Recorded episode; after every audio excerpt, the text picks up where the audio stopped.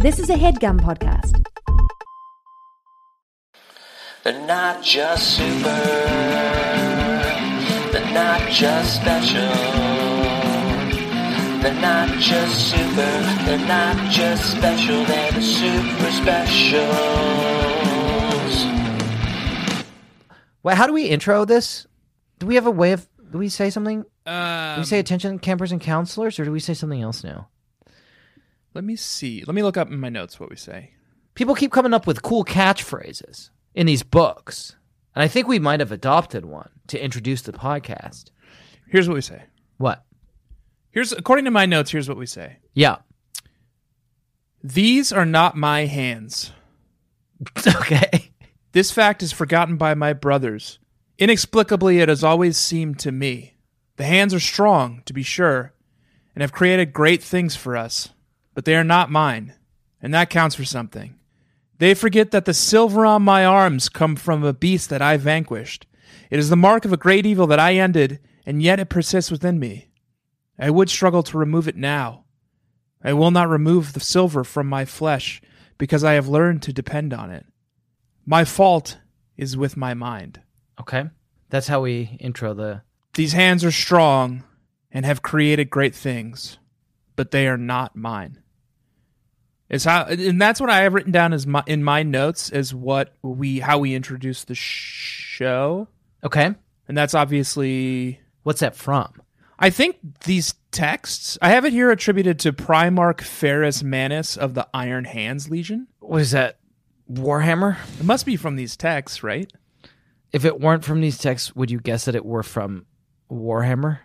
Well, the only other time I've heard of the Iron Hands Legion is Warhammer for sure. Okay. Warhammer 40K. But you think it's from these texts and not War? Because I don't, I don't want to get tricked into saying something that's from Warhammer 40k. I don't know for sure. Okay. I know that there is an Iron Hands Legion in Warhammer 40K, and I am almost certain that there is an Iron Hands Legion in Babysitter's Club Super Specials. So I think these hands are mine. The fact Okay, is- all right, I got you. All fact, you right, forgot ready? my brothers, Let me. I'm explain- yep, got it. yes. Mm-hmm. I got it. Let me introduce the show. Hi, hi, baby nation. These are not my hands. My fault is with my mind. I'm Jack Shepard, I'm Tanner Greenring. and this is the Babysitters Club Super. Club.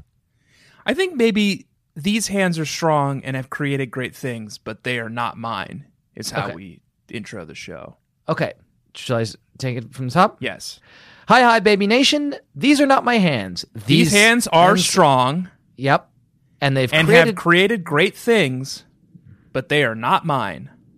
as Anne and Martin used to say, Primarch of the Iron Hands Legion. Primarch of the Iron Hands Legion, and Anna Martin is, of course, the subject of this podcast, the Babysitters Club Um, super.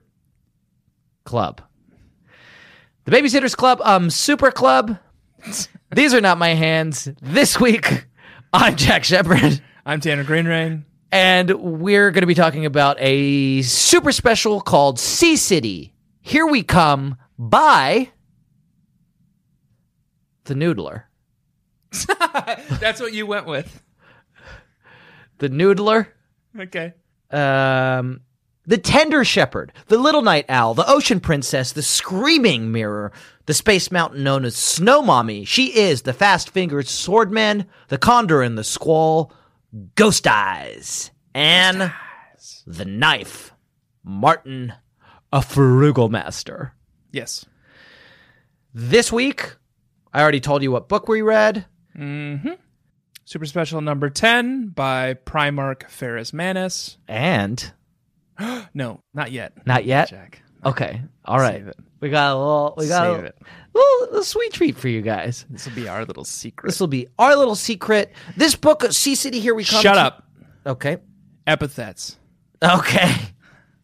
Every week, Super Babies, um, the knife, the noodler, the tender shepherd puts an epithet into these books for us to find so that we may call her by her proper name. So that we may see the many facets that make up Anne M. Martin, Right. We've talked about some of them here, and we're about to talk about another one, which we found in this book. Tanner, did you find any epithets that I found a Anne f- wants us to call her by in this novel? I found a few, Okay. and I'm not quite sure. None of them, none of them jumped out at me more than the others. Okay.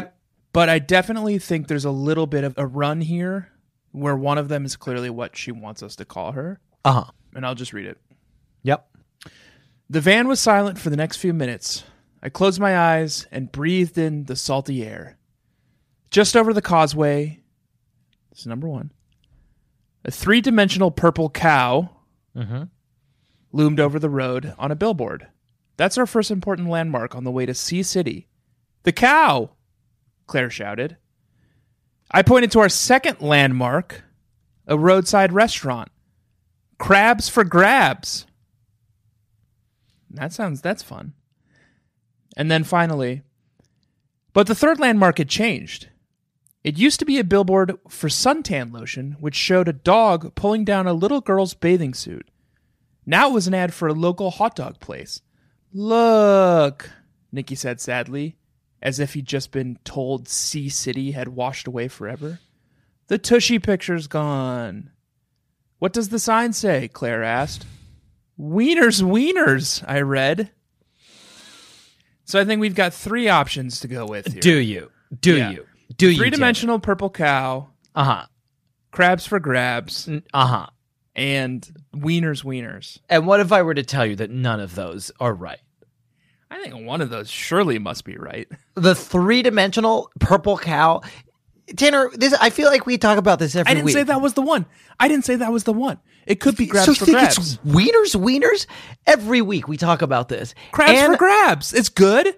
It's not good. It, Anne wants us to. She wants to sound ominous and important. Crabs for grabs reminds me of um, Smiles for Miles. Yeah, but that's Ellen. Anne is. She wants to strike fear into the hearts of her enemies. These epithets are enhancements. Okay, well, you have something better? No. We turn to see Jenny, our angel, Prezioso, running towards us.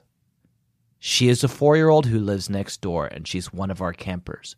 Our angel is what her parents call her, but she isn't. She's kind of spoiled. Tanner, I think that Anne would like for us to call her our angel because she is All right. our angel. She's not a crab for grabs. Angel, our angel. Won't you be Anne? That's good. Yeah. Uh, okay, so let's so let's take it from the top. Yeah. Welcome to the Babysitters Club, Super. uh, Super Club. Um, these hands are not these my hands are strong and have created great things, but they are not mine. Mm-hmm. This week, we read a book by Anne, the Angel Martin, Our angel. Anne, our Angel Martin, This week we read a book Crabs by for Grabs. our angel, Anne Martin. Wiener's wiener. The wiener to our wiener. That's nice. Yeah, that's very nice. It's got a real ring to it. That's the epithet. Now we talked about what happened in this novel. It was an interesting novel, Yes. strange novel. It was a lot like. Have you read Tristram Shandy? Oh, What do you mean? Oh, that's not. It. It was a question. uh huh. Have It you was a read question. Lawrence Stern's Tristram Shandy? Oh yeah. Uh huh. Whoa. Yeah. Oh, whoa. okay. Right. So did you also feel like there are some analogs, at least in stylistically?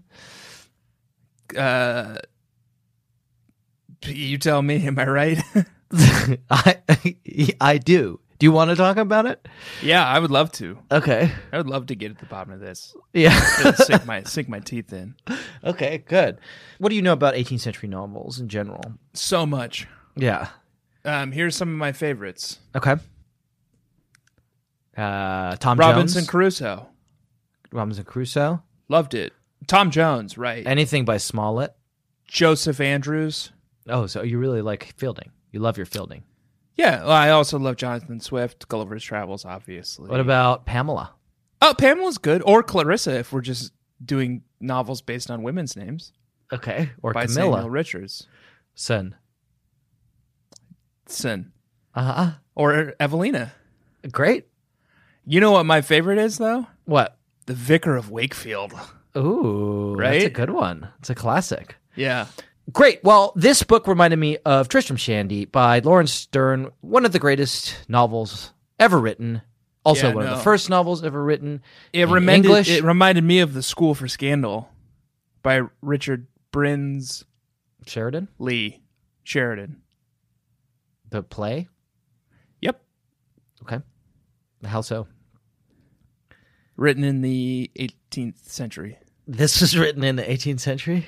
Dutch. Uh, uh, no, no, no. It reminded me of like the styles of like books. It's novels that were certainly- written. Scandalous. Yeah, right. How- Like, oh, you mean like a Tale of a Tub yeah. by Jonathan Swift? by Swift. Yeah. um, it's satirical in that way. Tanner, this book was a lot like Tristram Shandy in that it's a it's a Shaggy Dog story, Oh, like the Tim Allen movie. not like the Tim Allen movie. The point of the novel never really happens until the very end. Like they don't even really get to Sea City. The book is called Sea City. Here we Tristram Shandy famously Tristram Shandy. It's it, the life of Tristram Shandy, and he isn't born until Right. three quarters of the way through the right. novel. Exactly. Yeah, yeah, yeah. Similarly, the primary narrative thrust of this tale is not borne out until well into the novel. And we have these like weird false starts early on. You where mean it's Big like, Bill? Big Bill. Yeah. Exactly. The hurricane. Yeah. We have these weird I thought this would be a fun way in and it no, no, no. I'm right here with you, man. I agree. yeah, I love it. good. The book has these weird false starts where it's like they're supposed to go to see city and it just like never the hurricane is coming but like the, the, like they're busy babysitting at home they have this sleepaway camp like Some of You them think- have homeschool. yeah Claudia's got to finish her summer's There's her a Little summer League school game. it's strange in that way so that's one analog i think uh, tristram shandy another analog another resonant text here is uh, boy crazy stacy this book is very much a squeakquel to the great novel boy crazy stacy Yes. Agreed. um, a They're back lot in of Sea City. same cast of characters toby, and, alex, are back, oh Yeah. and they seem they seem they look different They've to turned my into cynical eyes they've turned into creeps. they've turned into li- a, a pair of creeps Well, Toby. toby in particular Alex is is persona non gratis in this, but Toby has this. Other than Austin Bentley, can you think of any boy who has dared to date not one but two babysitters? um well, Logan did Logan did call Claudia sexy that one time. Yeah, that was weird. So is that does that no, count? I don't think so. I don't think that counts as dating. Okay, well then no, I can't. So Toby's got this weird pull where he like he dates and he only dates babysitters who are already involved. Yes. Yes, and he's he goes after young blood. Yeah. in a very upsetting way. And he's and it's revealed at the end of this book that he Oh yeah, he's interested. he's in like a, a third. serial babysitter dater. Well, so this is Tanner. I, this now we're infringing on territory of a- an important segment that we like to do here on the Babysitters Club What is it? Super Club. Yes. What is it? It, it's called Club Club Club Club Club Club. Immersed, Immersed in in thirst. Were you immersed in thirst this week? I was, yes. Okay. But not by Toby. Toby's a fucking creep in this book. Yeah, but listen to how he's described. Can I tell you how he's described? Yeah. This is Mal. This is from Mal's point of view. Typical Stacy, I thought. She would find the guys right away. Once she had this huge crush on a lifeguard named Scott, who unfortunately had no interest in her. Then she met a boy named Toby. He was a cousin of a parent's helper named Alex. Alex and Marianne became good friends. Yeah, we all read Boy Crazy Stacy, Mallory. We all And read S- it, Mallory. Stacy and Toby actually dated, but poor Stacy had bad luck again. He broke up with her at the end of the vacation.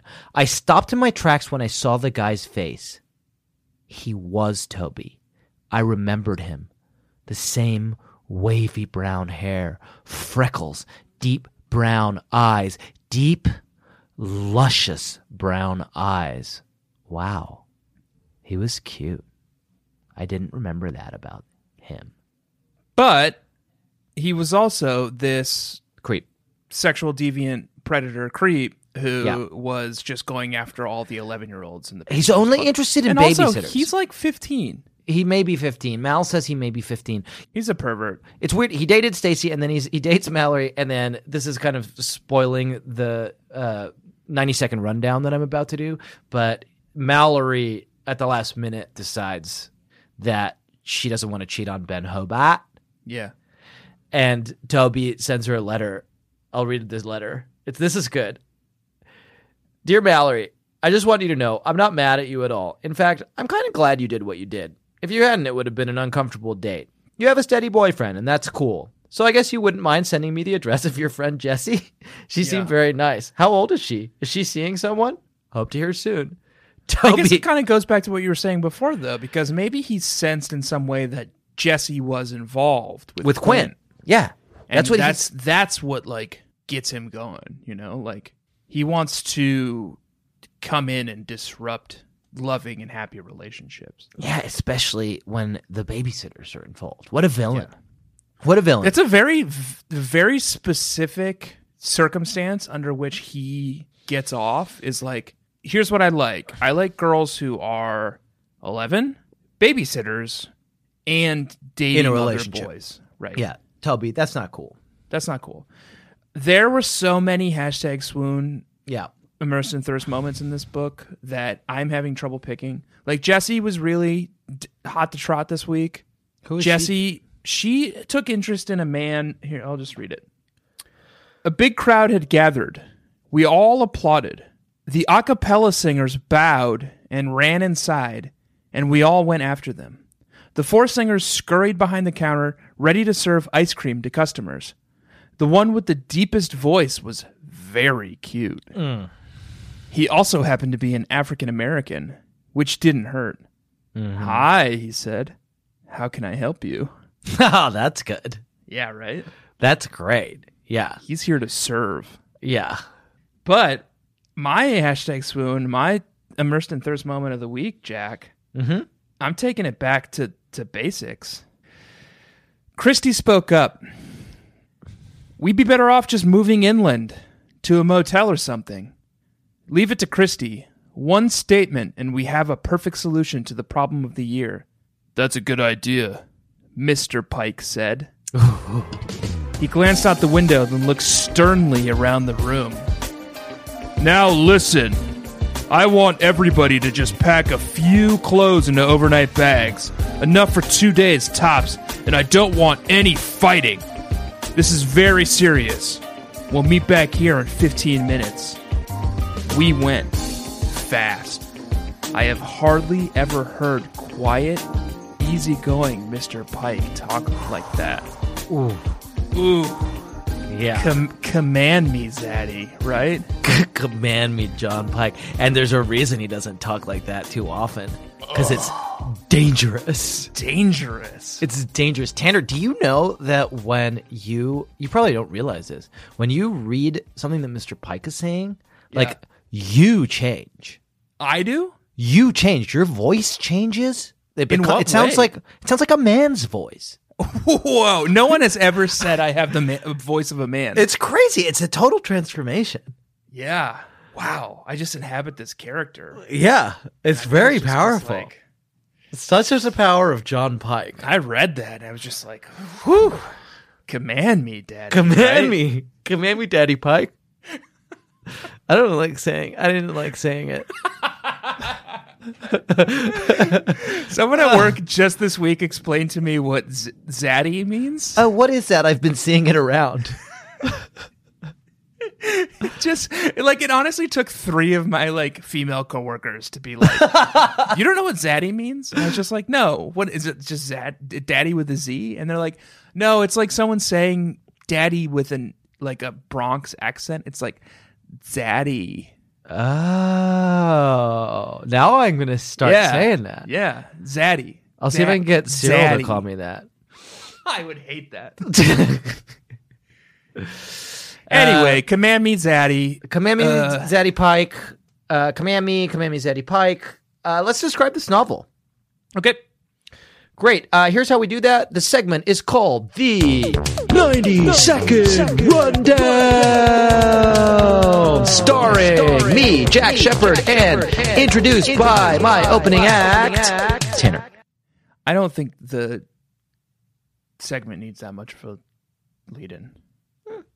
It's just kind of something we've always done. We've never. I think it works. I also feel like it kind of undercuts. Well, whatever. I said I talked about both of us. Yeah, no, no, no. And so it's going to be on me to really like Yeah, get the add crowd some warmed up flourish to this for the and like yeah get everyone really whipped up about what I'm here about and what- the what 90 I'm second all about. rundown. S- So here's how this works. You're going to Yeah. describe this novel. Um, then I'm going to describe this novel. That's how we do it. Okay, I'm going to do it um, extemporaneously without any foresight or planning, as I do every week, Great, as you do everything. as I do everything. Yeah. Yes, and somehow have managed to find a lot of success and fortune and Super friendships and fans around, just kind of like flying off the seat of my pants and Mm-hmm. doing whatever feels right to me. And I guess I'm just very naturally creative and have this raw talent that you can't really commodify in any kind of way or plan around because it's just so beautiful And I wouldn't ask for anything else from my opening act. Tanner, I would like for you to describe this novel beginning right now. Where were you when the big one hit? Maybe you were in New York, where the devastating effects of Hurricane Bill could be felt far and wide as entire skyscrapers crumbled under the might of the gale and were reclaimed by the sea. Maybe you were in Stony Brook, Connecticut, where it said entire homes were picked up right off their foundations by the force of the hurricane and carried clear to Nebraska and whole baseball teams disappeared without a trace and with even less warning. Or maybe, just maybe, you were on the Jersey coast where the storm surge boiled up and swept away the causeway, where depraved clowns, pirates, and predators took advantage of the closed ecosystem they found themselves in and stalked their naive 11 year old prey where castles built on a bedrock of sand crumbled, where windows shattered, where resolves were tested, and where friends became enemies. Wherever you were when the big one hit, just pray you weren't in Sea City. Babysitter's Club, Super Special, number 10. Sea City. Here we come.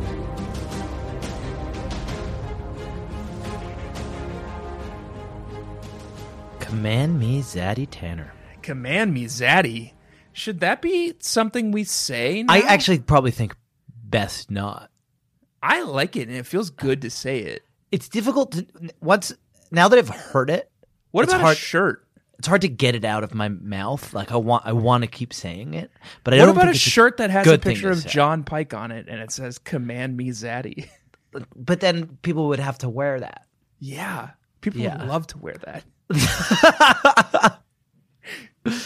We'll think about it. i'll start working on it Good. Um, you know what that would be? That would be what Seth Godin calls a purple cow. three-dimensional purple cow Yeah, that's where he got it from. look at this jack What? guess what i use as a coaster every week while we record the show What? Worlds of Power, Mega Man Two. by fx9 Yeah, aka Seth Godin. Whoa! Fuck. Okay, we're gonna take a quick detour from the 90 second rundown because I just put this all together thanks to you. Super Babies, as you may have heard when we were talking about the epithets, Tanner mentioned a weird part of this novel where they keep talking about a purple cow. yes There's like there's this three dimensional purple cow that they pass on the way to Sea City, and all the babies are obsessed with it, but it's nothing comes of it. The purple cow is also very famous in the marketing world because it is the name of a book by marketing entrepreneur slash guru Seth fx9 Godin. Oh, sure. Seth Godin. Sorry, I know him by his main identity, FX9. FX9, the creator of the Worlds of Power novels, Right, written by Alan Miles and Pete Laranges. It all comes full circle. right. So either Seth got his purple cow idea from Pete. Well, okay, let's not. s- Okay. We've got From- some fun from stuff this planned for novel. later. Yes. Either Seth got his purple cow idea from this novel, or Seth insisted, insisted that the writers of this novel put his purple cow into it as like a herald for his idea. I feel like I know the ghostwriter of this novel well enough now Mm-hmm. to be able to speak for him Yeah. Or her. or her. We're not saying yet. And I can say that that person is the kind of friend and colleague who would just want to shout out Right. a fellow children's book Entrepreneur. s- entrepreneur in a very subtle and fun way so that when Seth Godin is reading Babysitters Club Super Special number 10, as he probably does most Right. most nights. yeah, he would see that little nod to the purple cow and be like, oh, you know, like, thanks, Name. ghostwriter, Yeah. right? Yeah. I think this is an act of friendship and camaraderie on behalf of the ghostwriter of this novel. Beautiful. Yeah, and it's very touching. In fact, it's Yeah. my terrible moment. Yeah. Sorry, it's my approach the bench moment. Yeah, that's my approach to the bench moment this week as well. I'm approaching the judge. I'm gonna be like, I think it's very heartfelt and touching that the ghostwriter of this novel decided to shout out his friend Seth Godin. Yeah. I think that's beautiful. Um, Tanner, I'm going to describe this novel now in 90 seconds. Okay. Uh, I'd like for you to put a timer on. Oh, let me Google 90 second timer. One second Great. That's a great way to do it, apart from other than just like having a fucking thing prepared. timer. And five, four, okay, Jesus, three, Okay, okay, okay. okay. one, go. Um, everybody's going to Sea City. Uh, it's the Mother's Helpers again. Jesse and Mal are Mother's Helpers for the Pikes, and they're going to Sea City, New Jersey for a long week. Um, but all the other babysitters are going too, mostly because they're going to help the Barrett family, specifically just Mrs. Barrett, because she's alone. She's still single. Um, Christy is trying, but meanwhile, back in Stony Brook, Christy is trying to get the Crushers ready for a big tournament against Bart Basher, but she has to recruit a bunch of weirdo kids in the neighborhood because half of the Crushers are gone. Claudia is finishing summer school and she makes some lifelong new best friends.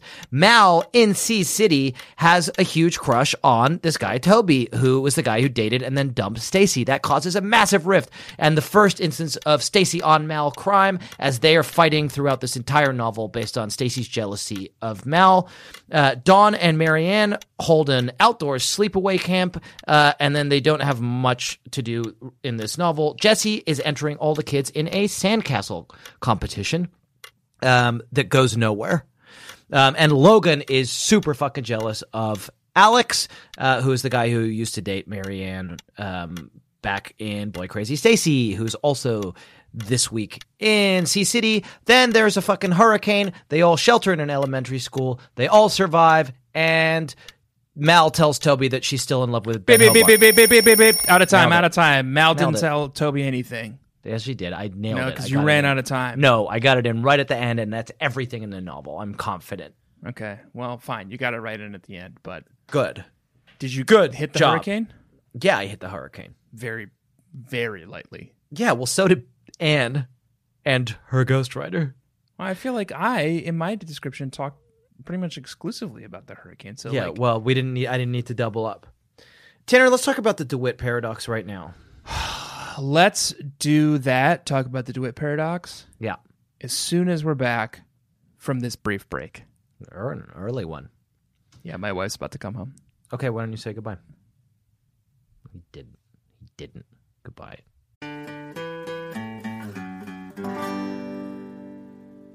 And now, a word from our sponsor, BetterHelp. Um, a dilly dilly, my lord. Oh, hey, it's Evil Jack here. I was just workshopping some of the most evil ways to start an ad spot. Evil Tanner couldn't make it today because he's busy trying to break his previous record for how many people he can tell that they should smile more in a 24 hour period. I just wanted to give you an update on our uh, evil company, BetterHelp, uh, where we help evil betters to um, make small, lucrative bets on extremely wicked outcomes. Uh, like, for instance, I bet that I can accidentally put my own bag on the weighing area of your self checkout at the grocery store, so you have to call someone over to make the machine work again. Well, basically, since you asked, it's going uh, pretty badly um, because apparently the name of our company sounds too much like the name of our sponsor, BetterHelp. See, it's pronounced completely differently. Their online therapy that will uh, pair you with a licensed therapist in no time at all. Um, and i- in addition to not even really sounding the same as our evil company, BetterHelp is easy to use, it's entirely online, and they are super flexible, so it's no problem to fit them into your own schedule, which is completely the opposite of how we do it. Anyway, everyone's saying that we shouldn't use the name, which causes me grief, anxiety, self esteem, and LGBT matters. And to make matters worse, um, I can't even get therapy for this stuff because I don't believe that men need therapy because I'm evil. If you're ready uh, to give online therapy a try, though, all you have to do is fill out a brief questionnaire to get matched with a licensed therapist and switch therapists anytime for no additional charge. Become your own soulmate, whether you're looking for one or not. Visit betterhelp.com slash bedfellows today to get 10% off your first month. That's betterhelp, H-E-L-P dot com slash bedfellows. Hey, it's Kaylee Cuoco for Priceline. Ready to go to your happy place for a happy price? Well, why didn't you say so? Just download the Priceline app right now and save up to 60% on hotels. So, whether it's Cousin Kevin's Kazoo concert in Kansas City, go Kevin, or Becky's Bachelorette Bash in Bermuda, you never have to miss a trip ever again. So, download the Priceline app today. Your savings are waiting. Go to your happy place for a happy price. Go to your happy price, Priceline.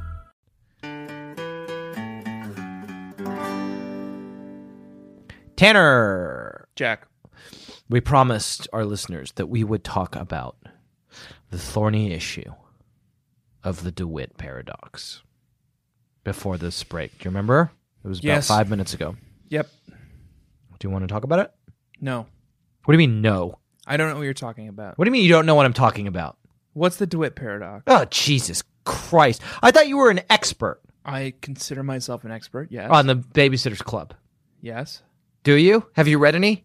Most, almost a lot of them. Doesn't seem like it.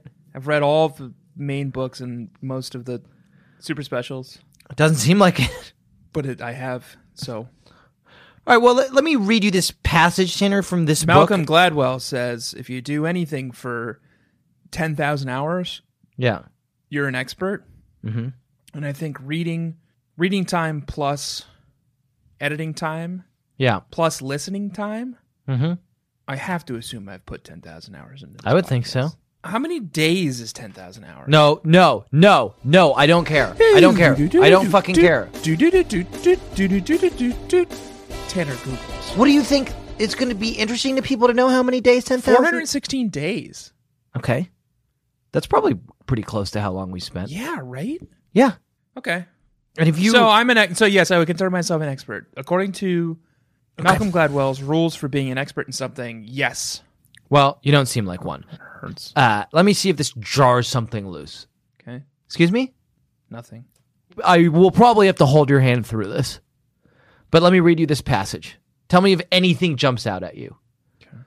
It's a passage from this novel. It's a super special by Anne M. Martin. She's the writer of the Babysitters Club books. know who she is. Oh, do you? Okay. Doesn't seem like I'm an it. expert. I'm a master. Okay. Fine. Let me read you this. No, that was not the cry of the wicked witch of the West as she melted. It was the happy screaming of seven Babysitters Club members. Well, there were eight of us. But Logan managed to keep his jubilation to a boyish smile. Claudia, Dawn, Christy, Marianne, and Logan had arrived with Mrs. Barrett's boyfriend, Franklin Harris. He has four kids from a previous marriage Lindsay, who's eight, Taylor, six, Madeline, four, and Ryan, two. Okay. One thing jumped out at me, and I don't know if this is right, and I don't know what they mean when they say Franklin Harris. Mm-hmm. But the one thing in that passage that jumped out at me was that Franklin's last name is not Harris, it's DeWitt. Yes. But maybe Harris is his middle name, Why? d- is where my mind went. Why? Why would? Maybe he goes by, you know what? If I were a handsome, successful architect named Franklin DeWitt, Uh-huh. and I commanded a lot of power and gravitas, I would probably go by three names, including my middle name. Oh, yes, I am Franklin Harris DeWitt, architect. You may call me Franklin Harris. But that doesn't explain why Mallory would call him by his first and middle name. And I know that the ghostwriter of this novel Yeah. studies his character Bible Okay. deeply. He would That's- never make a mistake like that. That's true. and Franklin it makes DeWitt is a me think, major, like- major character in these texts. No, Major. disagree. In the Babysitters Club main canon universe. Disagree. Disagree. 100% disagree. okay. And I'll tell you why. Why? Peter Larangis is infallible. Yes. So Franklin DeWitt is not a major character in the Babysitters Club books. Franklin Harris, however, is. Okay. Okay. Everyone else is wrong. it's like a collective hallucination. I don't know what it is, but everyone else is wrong and Pete is right. Okay, well, let's make this right then. Here are a couple possibilities that are just occurring to me. One, I think this is the most likely. Mrs. Barrett, what's her first name? Doesn't matter. Mrs. Barrett, before she met and later married Franklin, handsome architect Franklin DeWitt with four Harris. kids. No, let me finish. You're defying Pete's word. Let me I know, finish. I know, I know, I know. I know you're making a point, but you're you're defying Pete and that just makes me uncomfortable. Okay. Let me finish. Yes. Mrs. Barrett, before she married handsome architect Franklin DeWitt, with four kids from a previous marriage Lindsay, Taylor, Madeline, and Ryan, briefly dated a man named Franklin Harris, who also happened to have four kids from a previous marriage named Lindsay, Taylor, Madeline, and Ryan. Oh, huh. That's possibility. Yeah, number they're one. common names. Yeah, That makes sense. that's possible. Mm-hmm. I would accept that, and that would help me sleep better tonight. I don't think Pete made a mistake. I, I No, no, no, no, no, no. Sorry. When I said sleep better tonight, I didn't mean because I was worried Pete made a mistake. Okay, good. I mean sleep better tonight because I was worried that Anne, Ellen, Suzanne, the entity, all of them made a mistake. right. Obviously, Pete doesn't make mistakes, right? No, it's impossible. Option number two these novels take place in an alternate universe where a Unlikely. couple things are slightly different. mm-hmm. We know the mysteries do. Yeah, but there's never been any indication before now that these books do. No, that's true, but this is a strong one. This is like Sabrina Bouvier level paradox. Okay. Option 3 Mm-hmm. Franklin changed his name. Witness protection. Sure. Option four, Pete is wrong and fallible. No, no, no. Not an option. Okay. Option good. three Just is testing you. that Franklin changed his name, and there are a bunch of sub options underneath that. Mm-hmm. 3A is witness protection. Yeah. 3B is cult, maybe. Cult sounds right, and actually that might be the answer because there's a lot of cult activity in this novel. Okay. So maybe that's it. Yeah. Okay. Turns out it was option 3B all along. he changed his name to DeWitt Yeah. because he joined a cult. Or changed his name to DeWitt because he got out of the cult that forced him to change his name to Harris. Right. Okay, that's great. I think we nailed it. Thank God. Thank God. It Thank wa- God. certainly wasn't Pete's fault in any way. No, we and it's never- offensive that you would suggest that it might be. Right. That that was never even something we even considered. He wouldn't make a mistake. You seen that guy's character Bible? Yeah. It's He's not capable of making mistakes. No. He's he couldn't. He couldn't if he wanted to. It's like Okay. saying God would make a mistake. Yeah, he wouldn't. Um They wouldn't. excuse me? I don't like to gender God. Okay. Great. This is not a detour I'm interested in taking with you. um, all right. Well, so cultist is our answer. Ding, ding, ding, ding, ding. It's cultists. I was Bingo. wondering what it was. We got there. And that is a great segue to our next segment, a favorite segment of the Babysitters Club Super Club called the. You don't even do the breathe in anymore?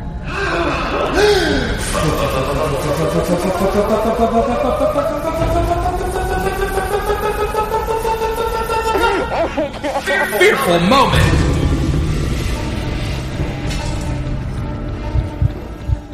Prepare to be scared. Prepare to be scared.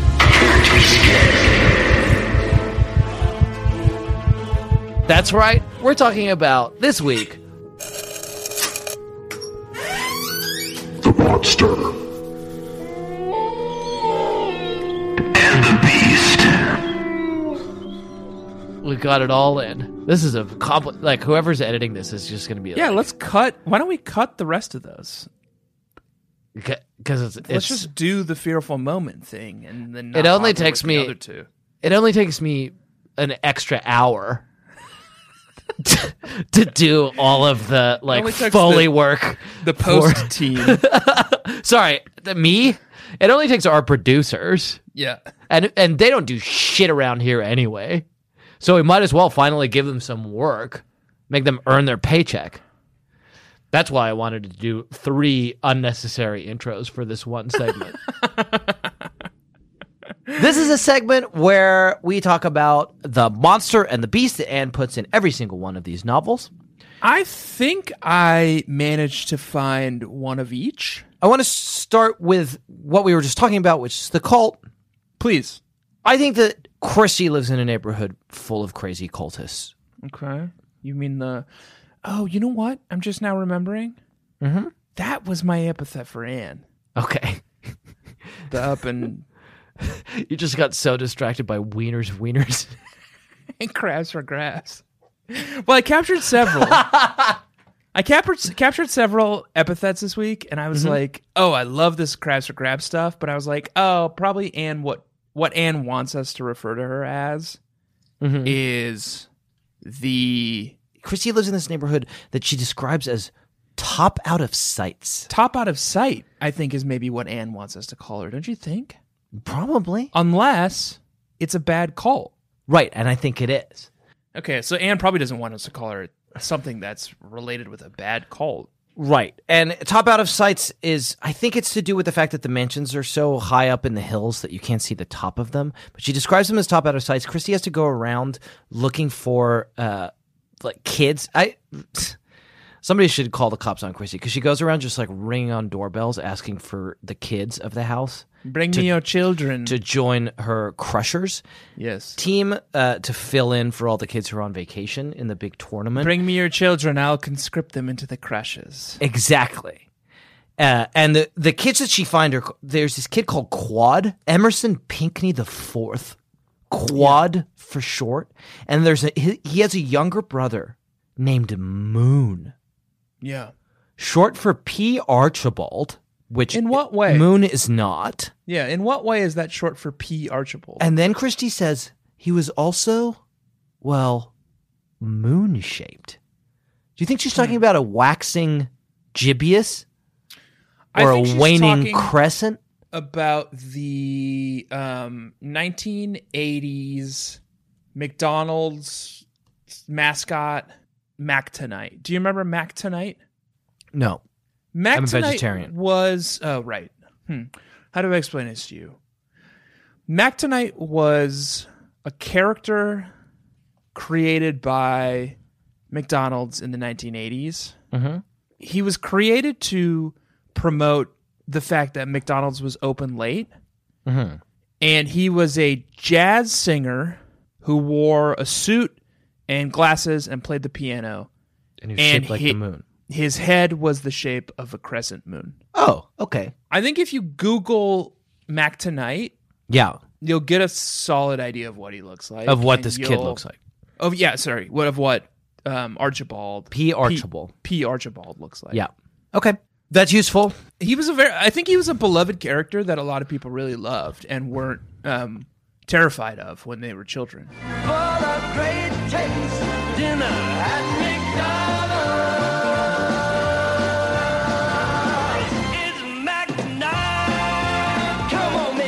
I can't imagine they would be a man with a moon for a face.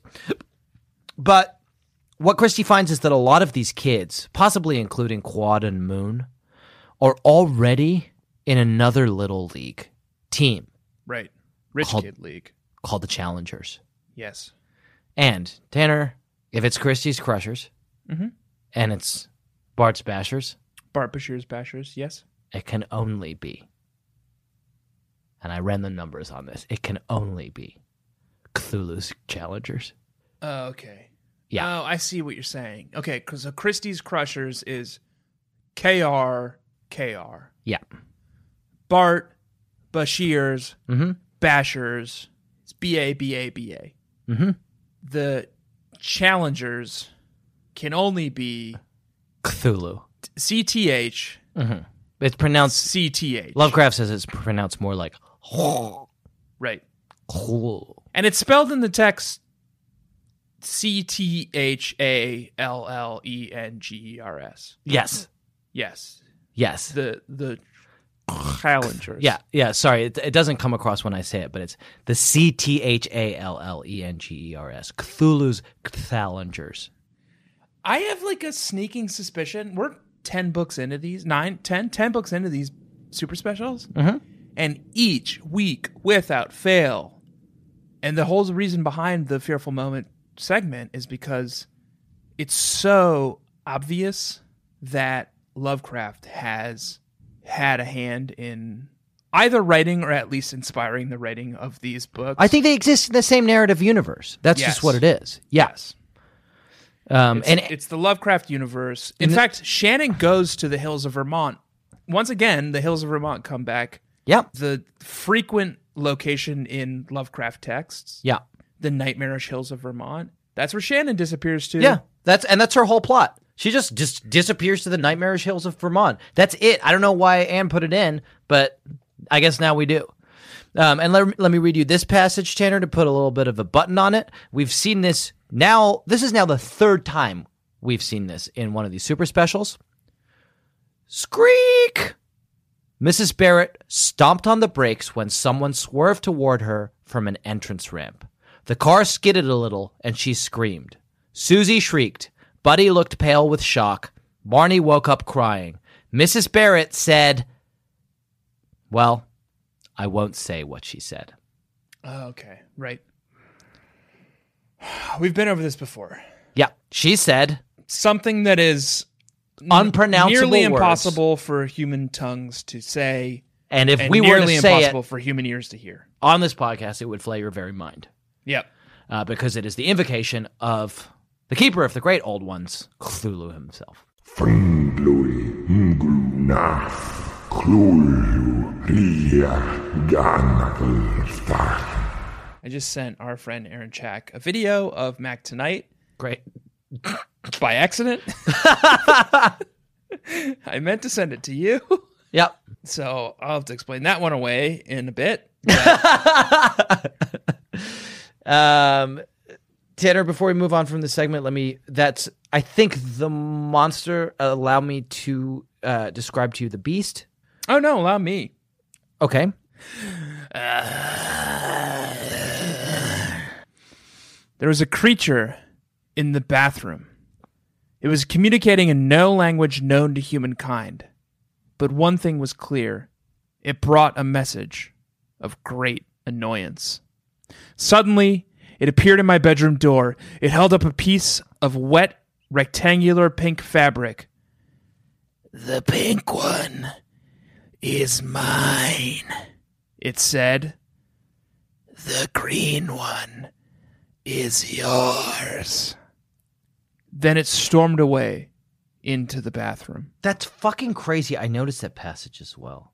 Also, that's Dawn's only appearance in this novel. Yeah, Don has one appearance in this novel, and it's a very brief interaction with this This beast, awful monster that comes out of the bathroom to chide her about whose towel is whose. towels, and then that's it. Yeah, it's terrifying. I think Anne decided to bench Dawn this week Yeah, after a few like kind of crazy showings. Don's had a rough run, But she does show up and she witnesses this beast.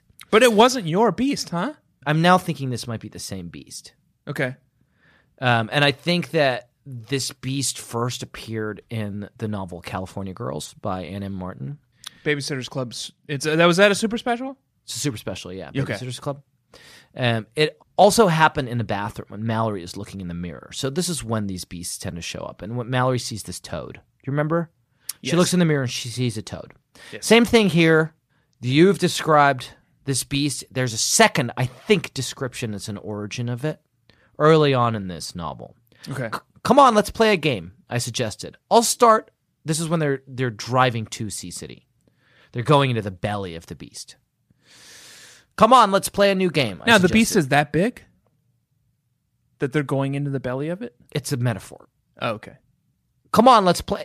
It's wordplay. I was doing wordplay. I know, but you know we're in a segment called the monster and the beast. So when you say the belly of the beast, it's it, it can be confusing. Okay. Thanks for clarifying that. So, sorry, appreciate thanks for clangifying that. Thanks for clarifying it. Let's not dwell on every verbal miscue. You son of a bitch. Let me read this passage. Come on, let's play a new game, I suggested. I'll start a story and everyone will add to it. No, Nikki complained. Okay, you don't have to play Nikki, I said. Vanessa. Once upon a time, there was a big, fat toad who ate something very strange. Your turn. Um, it was a, a goober from an old man with a bushy mustache, she said convulsing with laughter. She's hysterical. She's hysterical. Her mind is being flayed. Then, then he turned green and sprouted hair from his ears. Nikki added, Who did the old man? That's a misplaced. "No, it's not. What do you call that? The dangling participle. Dangling It's participle. not. And nor is it a misplaced modifier. antecedent. Nor is it a misplaced antecedent. Then he turned green and sprouted hair from his ears."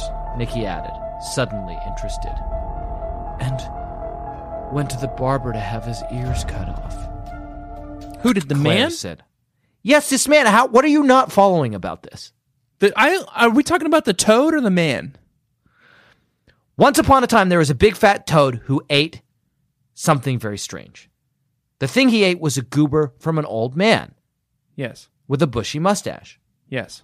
Then, Then- after eating that, he turned green and So sprouted. the toad. yes. But you just said a moment ago that it was the man, the old man. No, I didn't. You i- inferred so this is that. a confusing. I just think this is a this is muddled language. This is an inexpert deployment of language because I don't know if you're talking about the old man or the toad. I've told you I'm talking about the toad. Toads don't have ears. Don't they? No. All around me were familiar faces. Jack. They don't. I've seen a toad, Jack, and you've seen a toad too. They don't have ears. They might have holes that they hear through, but they don't have ears. Another cool fact about frogs and toads is that they have ears. Who says that? Fishandboat.com. Okay. Well, Oh, they're an authority. They don't have lobes like us, but instead have external eardrums called tympanum. Well, that's not ears.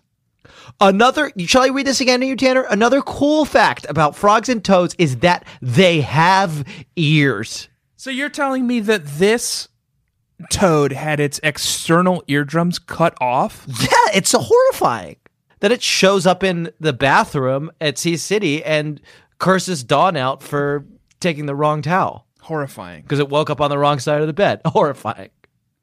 Prepare to be scared. We told you to prepare to be scared. So if you got scared, A nightmarish and you're vision. mad at us, don't be because we told you Not to our fault. prepare. Yeah. Tanner, I want to talk about Aeolus, the god Aeolus. I want to talk about how nature in these novels is out to destroy these girls. I think Okay. that's what these super specials are about. Mother Nature herself has turned against them. It- What's happening? What's happening? Was that you? Was what me? The music? The No. sound? I just heard a sound. Was that coming from your side? I, I've it's definitely coming from you. Did you press something or, by accident? don't think so. Okay. I, I want to think talk it was on your about. side. I think that. Okay, now you're. It's happening, and it's very clearly you. Do you want me to finish my point? I don't think it's me. You don't. Okay. No. I think is there like a s- are we intercepting someone's cell signal? I don't think that's possible. All right. Go ahead. Okay. Aeolus. Aeolus. So the, there's this hurricane, and in all of these novels, Mother Nature is. Tur- it's very difficult to concentrate with that music. Uh Excuse me. uh What? Uh, Peter, Peter, Peter, can't you see? Sometimes your words just hypnotize me. And I love your pulp nymph ways, especially how your words just dance off the page. Oh, it's good to be Super back. babies. oh, doesn't that feel good? Woo. Doesn't it feel good to have a, that back in our lives? It does. It's the laryngeus moment, Jack. Can you believe it? I can't. We're back, baby. Where did that one come from? We're back. That's from Baby B. Asha. Baby B. Asha. I bet nobody thought that they would get a laryngeous moment back on here, but we're back. Pete is We're back. back. Pete is back. Baby Nation. Super Babies. Yeah. Pete Gus wrote this book. You cannot keep those sweet, sweet feet from walking right back into our the hearts. Okay. Yeah. I'm loving it. And I definitely, you know, it took a little while, but I definitely found that moment. I definitely found that sweet moment where it was like, I can definitely feel Sweet Pete's sweet, sweet feet treading all over this tender heart of mine. Yeah, that's good. I like that a lot. I like that a lot, and it doesn't hurt. It hurts, but in a good way. good. Yeah, Yeah. it feels great. Tread on my heart, Pete. Command me, Zaddy. Command me, Zaddy. Um, no, I don't want to say that to Pete.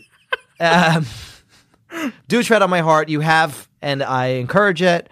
Uh, this segment is about the moment in these novels where we realize that it could only have been written by the great, sweet Peter Larangis and his sweet, sweet, sweet, sweet feet without even looking at the back of the book where it acknowledges that Peter's a ghostwriter. You can tell because you can, you can, just tell. sense that pulp nymph dancing across the pages. Tanner, what was the moment where you realized that this could only have been written by sweet Peter Larangis? I have to admit, there was something exciting in the air. The kids were screaming and scarfing down food like crazy. When it was time to head back to the gym, I took Susie and Marnie's hands. Susie seemed agitated. What's up? I asked. I didn't bring my PJs, she mumbled. Me neither, Buddy said. Me threether, Ha! Adam chimed in. That's so good. So good! Pete, that's so Beautiful! fucking incredible. Me threether? I That's have, such a good thing to say. I have lived a long time on this earth, not as long as you. Oh, by the way, Jack, happy birthday. Gosh, I can't believe we didn't hit this earlier. Yeah. It's your birthday yesterday. Yesterday. Lordy, lordy, Yeah. Anyway, let's keep um look who's 40, Jack Shepard. Do you need good gifts? Yeah. Like what? I got a keyboard, piano, And and what? anything else? Oh yeah, you gave me a really nice gift. I was gonna mention it. I was I didn't thank you because I was gonna mention it on this podcast and I forgot. I got an email Super Babies, I got a very nice email from Tanner today. He has signed me up to be a, a card carrying member of the T.S. Eliot Society. Of the UK. Specifically. of the UK. I really, really, really hope they send me a card that I can carry in my wallet. I emailed That's- them today and I was like, um, I signed up for this, but I signed up for a friend. Can you just change all the account information to be this name and address? And they sent Yeah. back this very like proper email that was like, oh, chip chip cheerio. Uh, Yeah, of the- course, that would be no problem, Gov. Uh, We've gone ahead and changed the account information from Tanner Greenring to Jack Shepard. did they write back and they were like, "What seas, what shores, what grey rocks, and what islands, what water lapping the bow?" Are you going to go to the uh, 2019 TS Fuck Eliot yeah. Festival in Fuck, I bet I am. what was the name of the town? Getting on It's like Shrubsbury or something. oh, it's in Little Gidding. Little Gidding. it's in Little Gidding. Yeah, Yes. th- so you get the reference, oh, of course, right? don't you? Yeah. It's uh, I'll I'll make it clearer for you. It would be I imagine probably next time they'll have it in the dry salvages. or the wastelands. Am I right? Anyway, yeah, I guess or Burnt Norton okay. or East Coker. So, Lordy, Lordy, Jack is forty. Can you believe it Okay, or not? let's- He's so old. He's almost dead. Um, my that was my Lorangis moment. mm-hmm. And you had one too. Oh yeah. So this is um we didn't really dwell on this plot because it's kind of arbitrary, but Christie is trying to uh, everybody like all of the crushers are out of town, and she is still determined to Oh, have. you know what this- sucks? We can no longer say that this show. Ah, this is the Babysitters Club. It's hosted by two guys who are in their thirties who talk about the Babysitters Club books. Isn't it so funny that these two guys in their like thirties are talking about these books for like teenage and preteen girls? We can't say that anymore. You know, we have to have our publicist like email everyone and be like, "Sorry, update your blogs, update your your articles and say like Babysitters Club Club is a podcast by one guy in his early 30s and one guy in his 40s. And how they are talking about the Babysitters Club books, these books written for like teen and young, but preteen girls. Gosh, we should get on that tomorrow, huh? Super Babies, Jack is utterly unamused by any fun jokes about the fact that he is now in his 40s. There's a moment in this novel when Christie is trying to. One day you're going to turn forty, and I'm not going to be Never, here to never, support you. never, I won't, ever, and ever. I won't support you. I'm in my early 30s and I will be forever. I won't support you. I'm going to be hanging out with all my fucking awesome new best friends that I make at the T.S. Eliot Society in Little Gidding. And I'm not even going to give you a second thought. I wouldn't even send you a fucking postcard. I'm in my early 30s and I will be forever for the next 14 days. Good. Oh, yeah. Happy birthday. This is late 30s. One guy in his late 30s. Not yet. And one I guy guess by the time this episode comes out, I'll be in my. I, we late dwelt 30s. on this for too long. Chrissy is trying to recruit members for the Crushers so that she can field a full team, and she goes into like Watson's rich friends neighborhood, and so she meets all these people we've talked about, these like crazy cultists like Quad and Moon, Yeah. who have like these crazy fucking names, which is already kind of very Pete. Like there's a Pete flavor to it. Yes. but here's this little touch that only Pete could have added. It's during the practice when all of um, all of her new recruits join the team. Kate Munson was playing catch with Mariah Perkins near the third baseline. Mariah was pitching very gently to her, and Kate was ducking each throw as if it were a hand grenade. Richard Owen had brought a tennis ball to the game and looked confused. Alexandria DeLong had come dressed in a brand new designer baseball outfit. She was trying desperately to wipe off a smudge of dust from her right ankle. In the stands, her parents and grandparents were having a champagne picnic and toasting each other. They're such rich characters. I love the DeLongs. The DeLongs. I want more of the DeLongs. She wears a designer Do you know outfit. what's disgusting about me? What? I want to be the DeLongs. Oh, so do I. I want to They- be at a little league game, like doing a champagne toast. Like It's not even a game. Oh, how delightful! It's like after the fall, their daughter gets invited to a baseball practice, and they're like, "Time for a champagne picnic," and like show up to watch it, and like lay out the blankets, and like have their butler serve them champagne while their daughter is like doing practice at like four in the afternoon on a Tuesday. It's fucking masterful. Um, Your Honor. Oh, yes. I would like My name is the uh, Right and Honorable Judge Zaddy. Zaddy, Your Honor, uh, the Honorable Zaddy, and what's your uh, your surname? Um, it's ass, hot, hot ass. Okay, The Right and Honorable Judge Hot Ass Zaddy. okay. Well, Your Honor, Yes, you're. Go Judge Z- Judge Zaddy, may I call you Hot Ass? ahead. Say the Judge Hot Ass, the Right and Honorable Judge Hot Ass Zaddy. yes, I would like to introduce a motion to dismiss yes. okay. motion to dis. Hey, hey, I'm not trying to hurt you. I'm trying to help you. I'm trying to get you high. What do you say? Nah, man, I don't smoke weed. I smoke clowns like you on a b-ball court.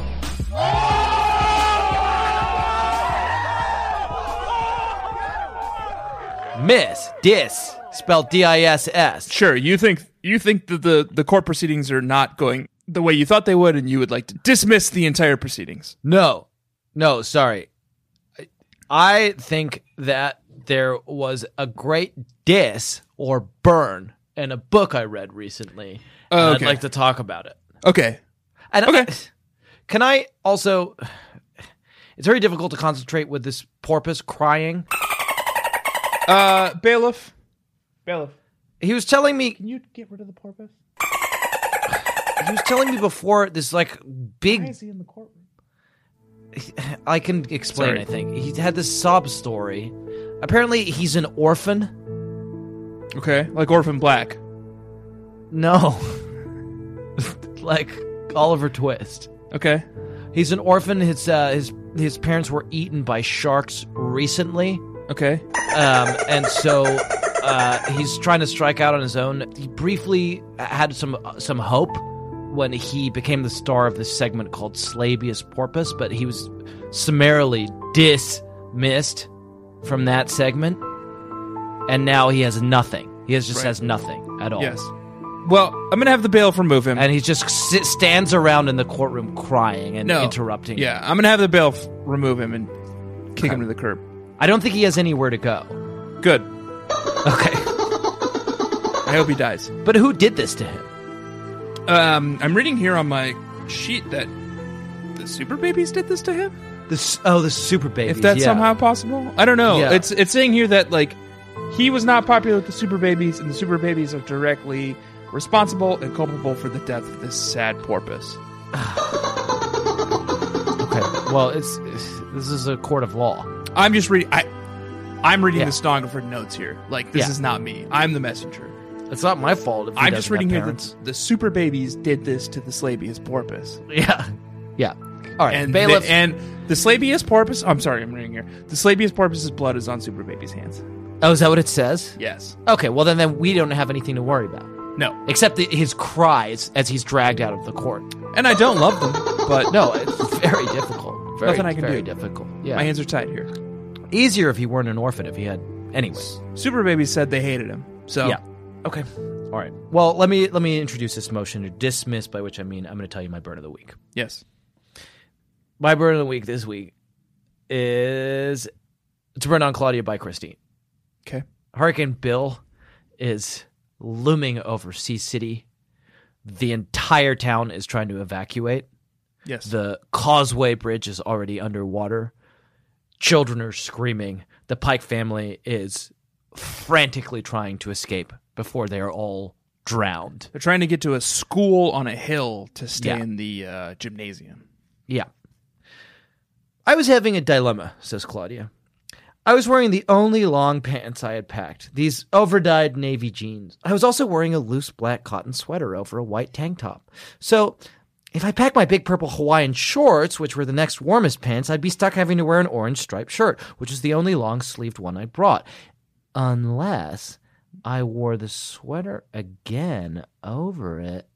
Uh, Claude, Christy said, Bill is a hurricane, not a fashion show, Judge. That's good. Good. Yeah. Very burn. good. Very good Dismissed. burn. Dismiss. Oh, ca- case dismissed. Yeah. Yeah. Great.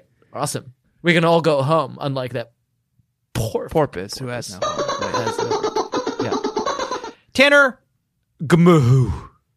Sorry. Gamoo. Sorry. Tanner. Gamoo. Are you addressing me when you say that? No, I'm saying that. I'm saying gamoo. It's what Claudia says. Explain. Do you even read this book? I should have been thrilled. Thrilled!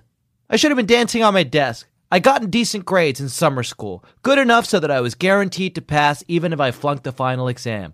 All I had to do was sit there and not commit a crime. When the bell rang, I would be ready for G M O O H Gamoo. Get me out of here. Here's my problem with Gamu. Okay. What? It's a bad brief. Yeah, it sounds like something a purple cow would say.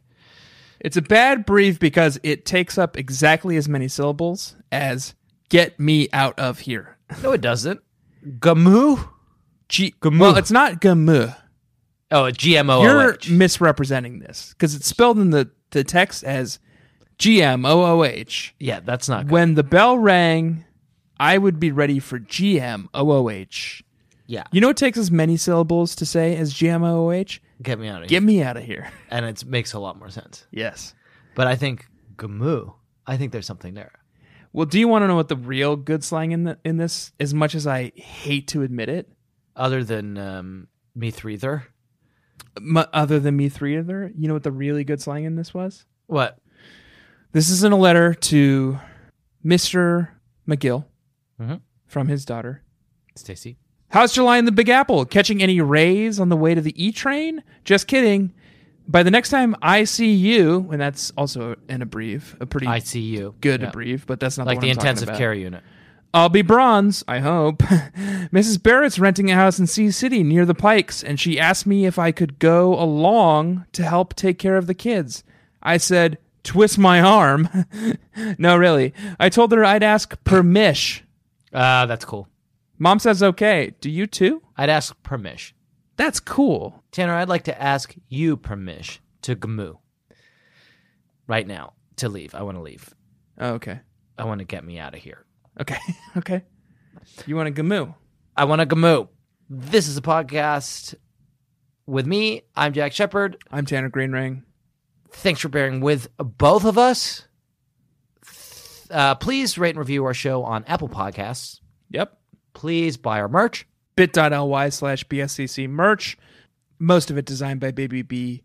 John at Voxedevil on Twitter. Please come to our live show. Bit.ly slash BSCC live. It's in New York, February 20th. Littlefield in New York, in Brooklyn. We need you there. Please come. If you don't buy tickets, they won't let us do more live shows. Yeah. So all of you who are complaining on Baby Nation, the Facebook group, join Baby Nation, the Facebook group, right now about how we're not coming to Wisconsin or Boston or Australia. Yeah, right. We're gonna come to fucking Australia. I would love to. I would love to, but first we need to sell at this fucking show, okay? Yeah. And we're we've there's still tickets for sale, so buy them up, dingleberries. I'm sorry, I lashed out. Yeah. Please buy our tickets to our show. Please We would come love to the see you show. there. We love you and we kiss you. This week, we read a novel that was called Sea City. Here we come. Next week, we're going to be reading a little book called The Babysitters Remember. Remember what? I don't know that they like they all committed a murder. Oh, it's like I know what you did last summer. Yeah. You're like, Okay. oh, yeah. That's what's happening next week. I've been Jack Shepard. Say you who you've been I, and I'm Tanner Greenring. and who you've been. I have been Tanner Greenring, We're yours until I see the salad dressing. and Lordy Lordy, No, come on. that's Jack is 40. not- they ruined, you ruined the whole podcast. 86 and am The first book of what became a cult, and now it's time. Babysitter's Club Club. Man, we text each other a lot. Well, we're very close friends, and yeah, we live that's in true. different states. Jesus, like a couple teens. Um, I just text you garbage. God, what a nightmare! You just get. I just. It's like a stream of consciousness of like what I'm doing during the day. It must be so unpleasant. And then you just text me back these like emojis of me kissing a emoji man. Yeah, that's my go-to with you. Yeah. All right. Uh, like looking back at our texts, I would say every fifth text I send you is you kissing an emoji man. yeah. Man kiss Jack. Man kiss Jack. That was a headgum podcast.